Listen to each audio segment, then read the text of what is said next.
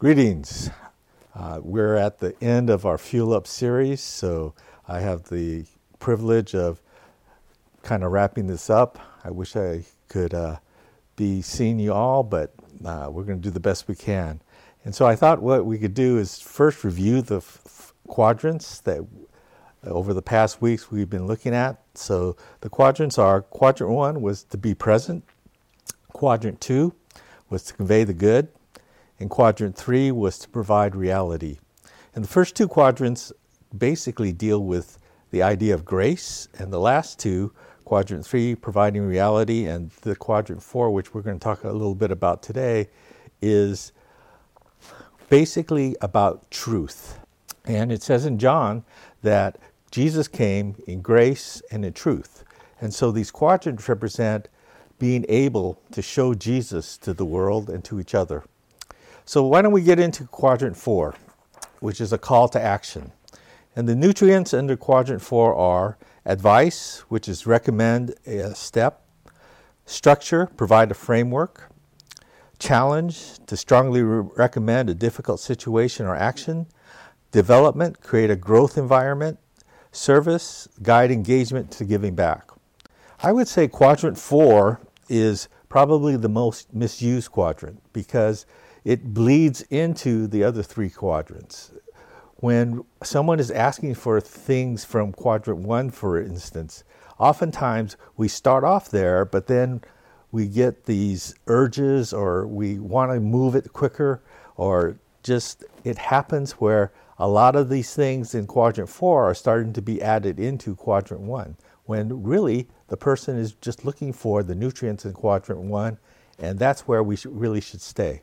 So that's why I say it's the most misused, because I think we all want to jump to this place of action, to the place of making a difference.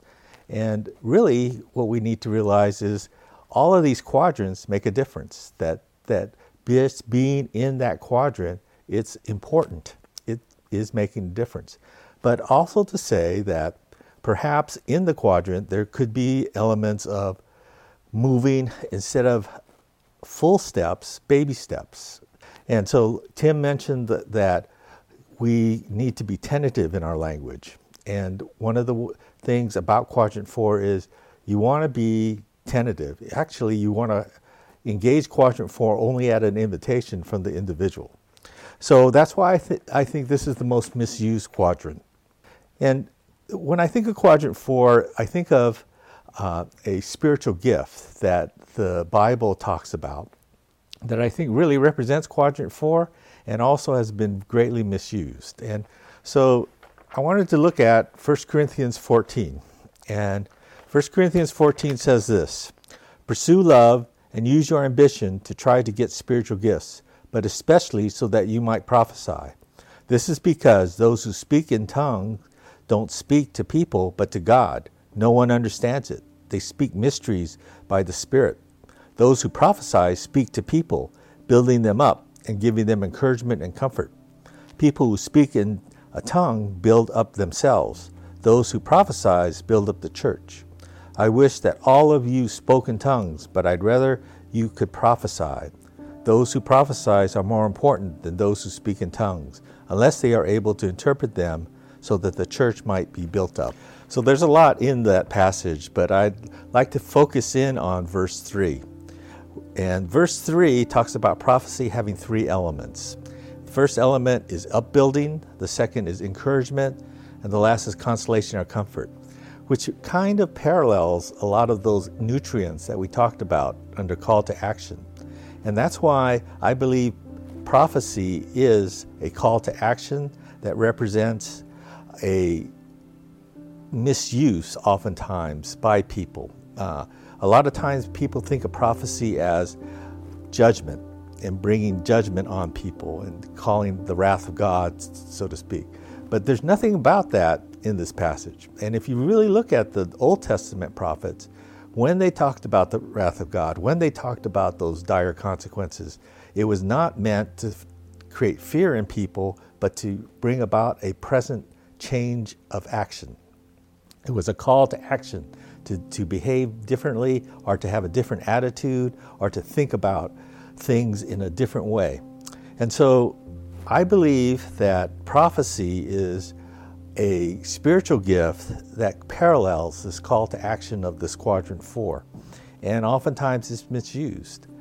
So what we need to do is really think about, when we are prophesizing, to think about the definition of prophecy as speaking the word of God over somebody. And when we use judgment, when we create fear in people, we create an image of God that is fearful, that is not truly a welcoming God. And that is not the way I believe God meant to be portrayed, because that's not the way that Jesus is portrayed in the New Testament. In the New Testament, Jesus represented a prophet, and a prophet that spoke the truth but also came in grace. And so one of the things that I believe this series is designed to do is let you be filled up with all of the goodness of God, because he wants you to be. And the way that's delivered is by interpersonal relationships and by you being the unique you that you are. And in that relationship, together as a community and as individuals, we can be Jesus incarnate. So there are two applications to this. One is that relationship involves a personal touch that is unique. So each of us are uniquely made by God, that we are God's masterpiece, that we represent a thought that he had, and he actualized that thought into our being, and he gave that being to the world. And so each of us, as we share these nutrients with one another, provide that unique touch that is going to bring about a robust experience for each person. The other thing is, it's an opportunity to show Jesus incarnate, which is basically what Jesus was. He had a personality, he had relationships, and by us being the people, being the person that God created us to be, we are being like Jesus to each other, and together we represent to the world the image of who Jesus is. So what we wanted to do was take part in a exercise that the church has taken part in to basically invite Jesus into their relationship, and also to be a symbol of being together in that relationship. And it's called communion or Eucharist. And the way we're going to do that is that we're going to do it virtually. And so what I would invite you to do is take the two elements, which would be, one would be some type of food or bread that represents the body of Christ, and the other is to take some kind of liquid that would represent the blood of Christ.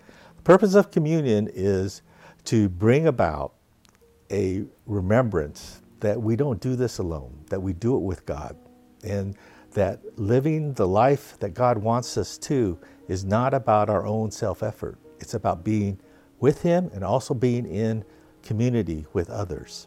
So I wanted to do this communion by reading this passage from 1 Corinthians. And what we're going to do is we're going to stop at certain places and partake the element together. And then we'll just close at the end. So this is from 1 Corinthians chapter 11. And it says this: I received a tradition from the Lord, which I also handed to you, that on the night on which he was betrayed, the Lord Jesus took bread. After giving thanks, he broke it and said, "This is my body, which is for you. Do this in remembrance of me." So why don't we take the bread and partake it.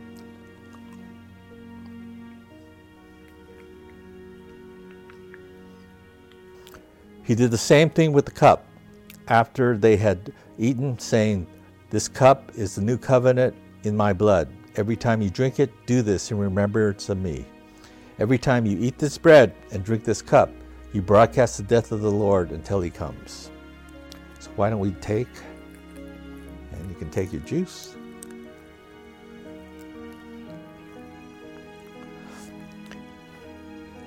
And there's two elements here. One is that we become part of the body together, but also that our unifying factor is the blood of Christ. And that blood is able to protect us. The Lord instituted this at the time of Passover. And in Passover, the people were all huddled together and they had to kill a lamb. And that lamb blood is what protected them through that night. So in this time, when we're always having to be sheltered together, may we be able to take communion together. May we be able to build our relationship up with each other. And may we know that the blood of the Lamb protects us and that we are protected.